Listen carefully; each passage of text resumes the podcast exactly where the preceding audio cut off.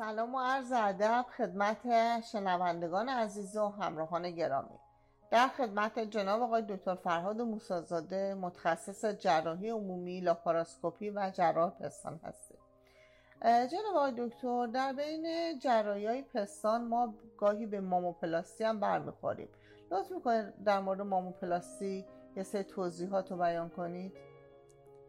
من هم سلام عرض می‌کنم خدمت شنوندگان. و همراهان عزیز و گرامی.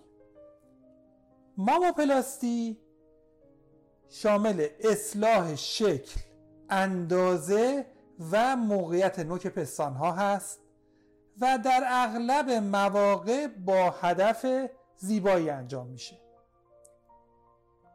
در بعضی از موارد یه سری اختلالات مادرزادی وجود داره به عنوان مثال ماکروماستیا یا ژیگانتوماستیا که به صورت ژنتیکی پستان ها بسیار بزرگن. بعضی مواقع یکی یا هر دو پستان رشد نکردن یا به عبارتی هایپوپلاستیک هستن.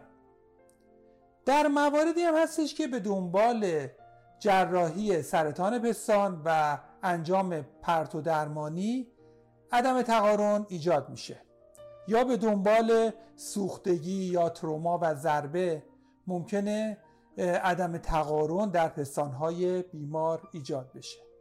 به هر حال ما اگر بخوایم به طور کلی در نظر بگیریم اصلاح شکل پستانها و ایجاد تقارن پستانها معادل میشه با ماموپلاستی.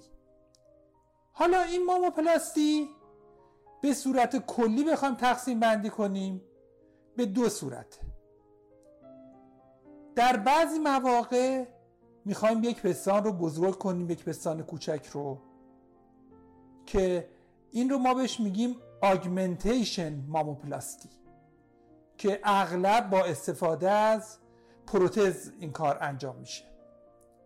و در مواقعی که یک یا دو پستان بزرگ هستن و ما می‌خوایم اون پستان رو کوچیک کنیم بهش واژه reduction ماموپلاستی اطلاق میشه. پس به طور کلی ماموپلاستی یا augmentation ماموپلاستیه یا reduction ماموپلاستی. ولی معمولا ما وقتی واژه ماموپلاستی رو میگیم بیشتر هدفمون همون ریداکشن ماموپلاستیه. یا کوچه کردن پستان ها و همراه با اون ایجاد تقارن و اصلاح شکل پستان ها ماموپلاستی چه فوایدی رو می‌تونه برای بیماران به همراه داشته باشه؟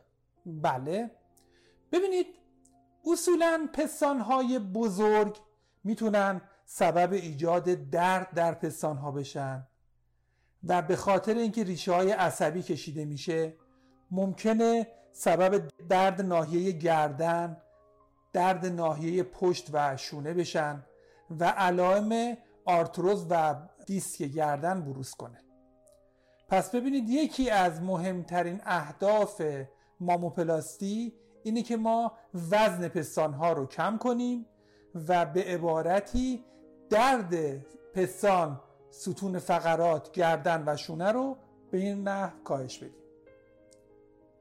خود بزرگی پستان ها در خیلی از مواقع باعث میشه که خانمای محترم بد بیستن و به سمت جلو متمایل بشن.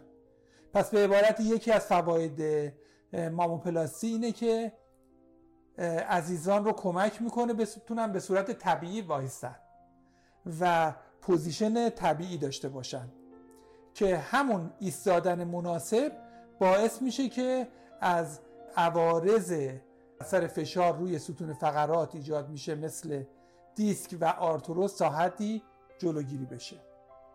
به علاوه پستانهای بسیار بزرگ می‌تونن باعث اختلال و ناتوانی در انجام خیلی از فعالیت های ورزشی بشن.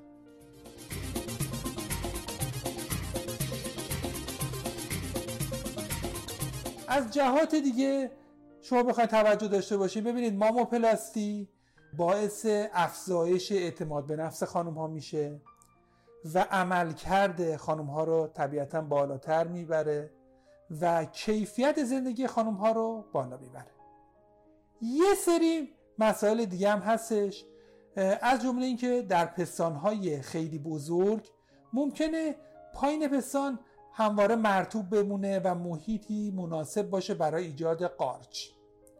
که این ماموپلاستی باعث میشه عفونت های قارچ اون ناحیه کم بشه. به خصوص در افرادی که بیماری های زمینه ای دارن افرادی که دیابتیک هستن افرادی که کورتون مصرف می‌کنن اینها خیلی مستعد عفونت های قارچی هستن. و این عمل ماموپلاستی ریسک عفونت های قارچی رو کم می‌کنه. از جهت دیگه ببینید پستان های خیلی بزرگ ممکنه از نظر تکنیک های تصویر برداری اون تکنیک رو دچار اختلال بکنه. به عبارتی در پستان های خیلی بزرگ ممکنه ماموگرافی به صورت کامل مقدور نباشه و لاقل با دستگاه های معمول قابل انجام نباشه و با کوچک کردن پستان ها تشخیص بیماری های پستان و سرطان پستان می‌تونه راحت تر بشه. پس از این جهت هم می‌تونه کمک کننده باشه و از طرفی در پستان هایی که بزرگ هستن طی معاینه ممکنه توده به راحتی تشخیص داده نشه. حالا چه معاینه توسط خود فرد باشه چه توسط پزشک متخصص. به هر حال در پستانهای کوچک انجام معاینه طبیعتا راحت تره پس ببینید یک بودی از این فواید فوایدیه که جسمیه یعنی باعث فشار کمتر روی ستون فقرات میشه و دردهای بیمار رو کاهش میده. یک بخشش فواید روحیه که اعتماد به نفس فرد رو بالا می‌بره و کیفیت زندگی فرد رو بالا می‌بره و یه بخشیش هم در واقع جنبه های درمانی ماموپلاستیه. و از طرفی بخش دیگهش جنبه هایی هستش که در تصویر برداری این ماموپلاستی کمک می‌کنه که امکان تشخیص زایات پستان راحت تر بشه جناب دکتر معمولا خانوما چه زمانی برای انجام ماموپلاستی به پزشک مراجعه می‌کنن؟ بله. ببینید خیلی از بانوان عزیز به دنبال شیردهی دچار افتادگی پستان میشن. و احساس می‌کنن پوستشون شل شده. اون بالای سینه یعنی پل فوقانی پستان خالی شده. پس خیلی از خانم های عزیز به دنبال اتمام شیردهی که مراجعه می‌کنن. در بعضی از مواقع هم به دنبال بارداری پستانها هایپرتروفیک میشن بزرگ میشن. و این بزرگی بیماران رو آزار میده و این عزیزان مراجعه می‌کنن جهت کوچک کردن پستان. در بعضی از مواقع خانمای محترم بعد از مناپوز یعنی بعد از یائسگی دچار بزرگی و افتادگی پستان ها میشن که در اون زمان هم طبیعتا انجام ماموپلاسی امکان پذیره. در بعضی از موارد هم هستش که عزیزان در دوران نوجوانی مراجعه می‌کنن.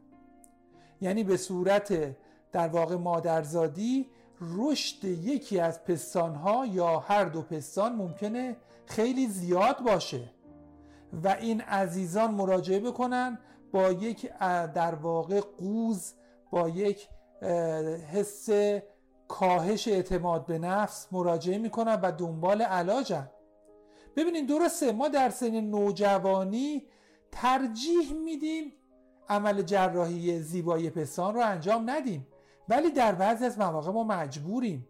یعنی انقدر سینه ها بزرگه ماکروماستیا وجود داره یا عدم تقارن وجود داره که خیلی مشکلات اسکلتال و مشکلات روحی برای این عزیزان در دوران نوجوانی ایجاد می‌کنه و ما ناچاریم این عمل رو برای این عزیزان انجام بدیم. ولی در این عزیزان نوجوانی که مراجعه می‌کنن و ما مجبوریم عمل جراحی زیبایی انجام بدیم باید خدمت خودشون و خانواده عزیزشون متذکر بشیم که با رشد سن فرد و رشد پستان و بلوغ کامل پستان ممکنه تغییر در سینه ایجاد بشه و احتمال اینکه نیاز به جراحی مجدد در آینده داشته باشن کمی بیشتر از افرادی هستش که در واقع بلوغشون رو سپری کردن و پستانها به رشد کاملشون رسیده. به هر حال ماموپلاستی در هر دوره قابل انجامه و منعی برای انجامش وجود نداره. جناب دکتر لطف می‌کنین انواع روش های ماموپلاستی رو هم برای شنوندگان عزیز ما توضیح بدید؟ بله حتما. ببینین ما به طور کلی بخوایم به انواع روش ها اشاره بکنیم. یک سری روش ها هستن که ما به اصطلاح بهشون میگیم وایز پترن دارن. یعنی لنگری شکل بعد از عمل جراحی اون اسکار ما لنگری شکله. در پایین پستان.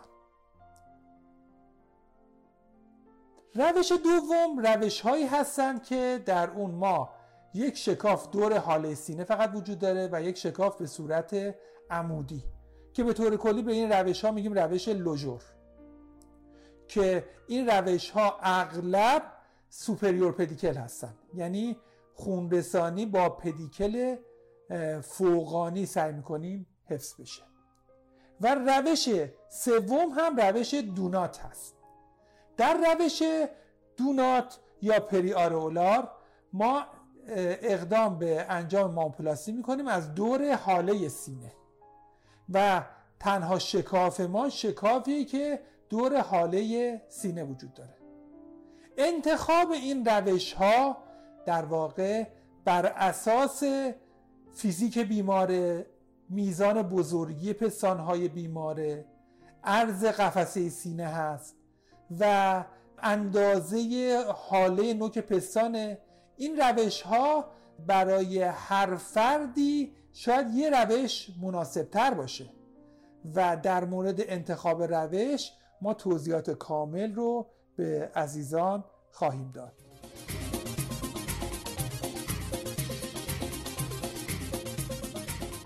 ماموپلاستی چه عوارضی رو می‌تونه به دنبال داشته باشه؟ بله. ببینید عوارض در عمل ماموپلاسی عوارض شایعی نیست. ولی به هر حال یه درصدی اگرچه میزان درصدش کمه خطر بروز عوارض وجود داره. عوارضی که ممکنه رخ بده یکی عفونت زخمه یکی باز شدن زخمه یکی خونریزی و هماتومه یکی آسیمتریه یعنی عدم تقارن پستان ها هست. یکی اسکار بعد از عمله و ممکنه در مواردی اختلال حس نیپل و پوست پستان ایجاد بشه. در بعضی از مواقع ممکنه نیاز به جراحی مجدد باشه. ببینین پس اگرچه عوارض شایع نیستن ولی درصدی خطر بروز رو دارن. یکی دیگه از عوارضی که ما لازمه بهشون اشاره بکنیم در واقع سیاه شدن بخشی از پوست پستان یا پوست نوک پستانه. این هم جز عوارض شایع نیست ولی در مواقعی ممکنه بروز کنه. به خصوص در مواقعی که پستانها بسیار بزرگ هستند و افتادگی شدید دارند خطر سیاه شدن پوست پستان طبیعتا بیشتر خواهد بود. بعد جان دکتر بیمار معمولا چه اطلاعاتی رو باید قبل از جراحی در اختیار پزشک قرار بده و معمولا اقداماتی رو که پزشک مالش قبل از عمل انجام میده چه چیزایی هستند بله. ببینین از عزیزان خواهش می‌کنیم اگر بیماری زمینه ای دارن حتما به پزشکشون بگن به خصوص دیابت یا بیماری اتومیون که مجبور میشن داروهای مهار کننده سیستم ایمنی مصرف کنن یا کورتون مصرف کنن. این رو استدعا می‌کنیم اطلاعاتش رو کامل در اختیار پزشک و جراحشون قرار بدن چون ممکنه در انتخاب تکنیک جراحی نقش داشته باشه. سابقه مصرف دارویی رو حتما بفرمایند. خیلی مواقع عزیزان مراجعه می‌کنن و مثلا آسپرین مصرف می‌کنن و آسپرین رو به عنوان دارو حساب نمیارن. ولی استدعا می‌کنیم حتما بگین یا قرص تیروید مصرف می‌کنن و کمکاری تیرویدشون رو مشکل حساب نمی‌کنن. ولی استدعا می‌کنیم حتما اگر کمکاری تیروید هم دارن و دارو مصرف می‌کنن به پزشکشون بگن. به هر حال هر بیماری زمینه ای که دارن و یا هر دارویی که مصرف می‌کنن رو لطفا بفرما به علاوه خیلی مواقع یه سری ترکیبات گیاهی مصرف می‌کنن. حتی اونها رو هم خواهش می‌کنیم بگن. خیلی مواقع داروهای مکمل هستن مثل ویتامین ای که باز اینا رو ممکنه خانمای عزیز دارو در نظر نگیرن. ولی باید بدونین که اینها هم جزو داروها هستن و فردی که ویتامین ای مصرف می‌کنه ممکنه واقع دچار اختلال انعقاد خون بشه و باعث بشه که بعد از عمل هماتوم های وسیع و کبودی های وسیع در محل عمل ایجاد بشه و معمولا ما حتی ویتامین ای رو هم پیشنهاد می‌کنیم دو هفته قبل از عمل جراحی قطع بشه. پس ببینید خواهش می‌کنیم اطلاعات پزشکی شامل بیماری و مصرف داروها اهم از داروهای شیمیایی و گیاهی رو حتما به پزشکشون بگن. حالا اقداماتی رو که ما باید قبل از عمل انجام بدیم. ببینید ما اول از همه باید اندازه دور قفس سینه رو اندازه گیری کنیم. وضعیت پستان ها رو کاملا اندازه گیری کنیم. اون کاپ فعلی پستانشون رو ببینیم چه کاپی هست و اون فاصله اون حفره بالای جناق تا نوک پستان ها رو معمولا اندازه گیری می‌کنیم. ببینیم میزان افتادگی چقدره.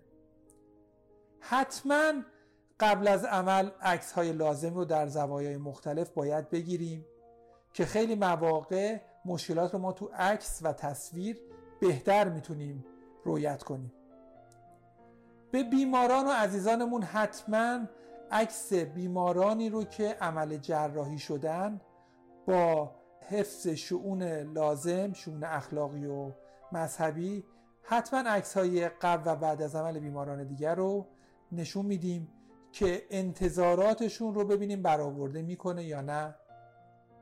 و ببینیم در مورد اسکار دید بیمار چیه در مورد ظاهری که مایل بعد از عمل جراحی پیدا بکنه پستان فرد به چه صورته و به عبارتی آگاهی کامل در مورد نتیجه عمل و عوارض احتمالی باید به بیماران عزیز بدیم. اقدام دیگه ای که باید جراح قبل از عمل انجام بده اینه که برای عزیزان حتما بررسی imaging به صورت کامل انجام شده باشه. اگر که سن زیر 35 ساله حتما حداقل باید یک سونوگرافی هر دو پستان و زیر بغل ها بیمار داشته باشه. و در مواردی که فرد بالای چهل ساله علاوه بر سونوگرافی باید حداقل یک ماموگرافی دو طرفه هم داشته باشه. که خدای نکرده اگر زایه مشکوکی در پستان ها وجود داره قبل از عمل تشخیصش مسجل شده باشه. در سنین بین 35 و 40 سال هم بسته به اینکه سابقه شیردهی داره نداره. از نظر فامیلی جزو افراد پرخطر هست یا نیست تصویر برداری هایی که لازمه باید برای بیمار انجام بشه.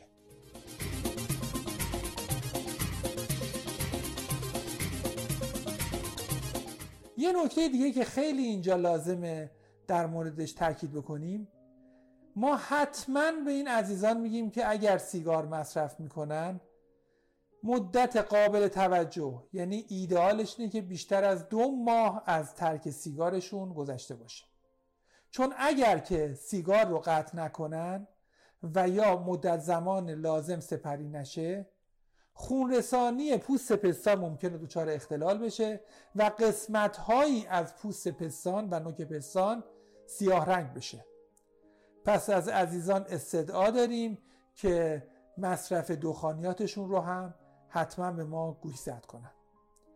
این ببینید شامل در واقع فردی که نزدیک بیمارم هست و time زیادی رو با بیمار میگذرونه میشه.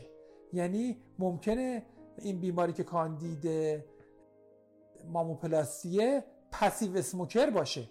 یعنی همسرش یا فرزندش سیگار بکشن و طبیعتا اون هم می‌تونه اثر مضر خودش رو بذاره برای ترمیم زخممون. پس اینها نکاتیه که لازمه بهش قبل از عمل توجه داشته باشیم.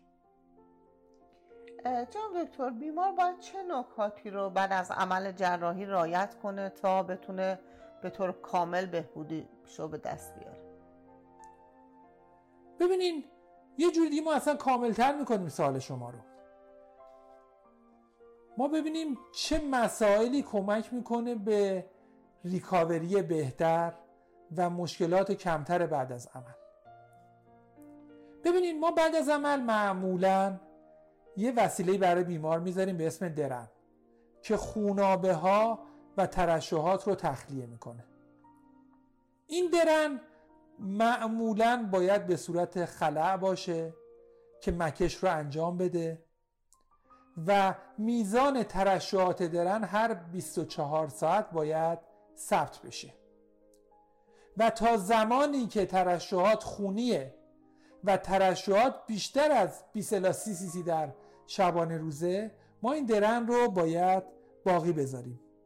و معمولا در هر طرف یک درن گذاشته میشه. معمولا در مورد پانسمان اغلب مواقع ما پانسمان هایی رو که استفاده می‌کنیم نیازی به تعویز نداره. مگر اینکه خونی بشه یا اینکه احساس کنیم عفونی شده. در اون موقع که پانسمان رو ما عوض می‌کنیم. به این عزیزان متذکر میشیم که تا زمانی که درن دارن به صورت کامل استهمام نباید بکنن. یعنی آب کنار درن نباید بریزه چون ممکنه از کنار لوله درن آب بره داخل و خطر عفونت رو زیاد بکنه. پس ببینید ما به این عزیزان توصیه می‌کنیم برای استهمام سر و گردنشون رو جدا بشورن و بدنشون رو از ناحیه پایین قفس سینه به سمت پایین استهمام انجام بدن و استهمام کامل نداشته باشن. بقیه قسمت های زیر بغل و پستان رو با دستمال مرتوب تمیز کنن. که این کمک می‌کنه به اینکه به هر حال خطر عفونت در این عزیزان کم بشه. مطلب دیگه این که زمانی که ما درن رو کشیدیم معمولا در محل سوراخ درن یک پانسمان می‌ذاریم که بسته به اندازه درن این پانسمان 24 تا 48 ساعت بعدش امکان این رو داریم که برداریم پانسمان رو و بعد بیمار استحمام کاملش رو انجام بده. البته حتما زمان استحمام رو جراح بیمار به بیمار میگه که کی می‌تونه استحمام کامل رو داشته باشه. نکته دیگه در مورد داروهایی که بعد از عمل ما به بیمار میدیم ببینید داروهایی که از قبل مصرف می‌کرده به همون صورت مصرف کنه بجز داروهایی که سبب اختلال انعقادی میشن مثل آسپرین و داروهای مشابه که اینها رو نباید شروع کنه و تا زمانی که پزشکشون اجازه نداده نباید دوباره شروع کنه چون خطر خونریزی هماتوم و کبودی رو در این عزیزان بیشتر می‌کنه. معمولا ما در این بیماران آنتیبیوتیک نمیدیم. مگر در افرادی که بیماری زمینه‌ای مثل دیابت دارن یا کورتون مصرف می‌کنن در این افراد ممکنه ما آنتیبیوتیک بدیم ولی در اغلب این عزیزان ما به دنبال عمل جراحی آنتیبیوتیک نمیدیم.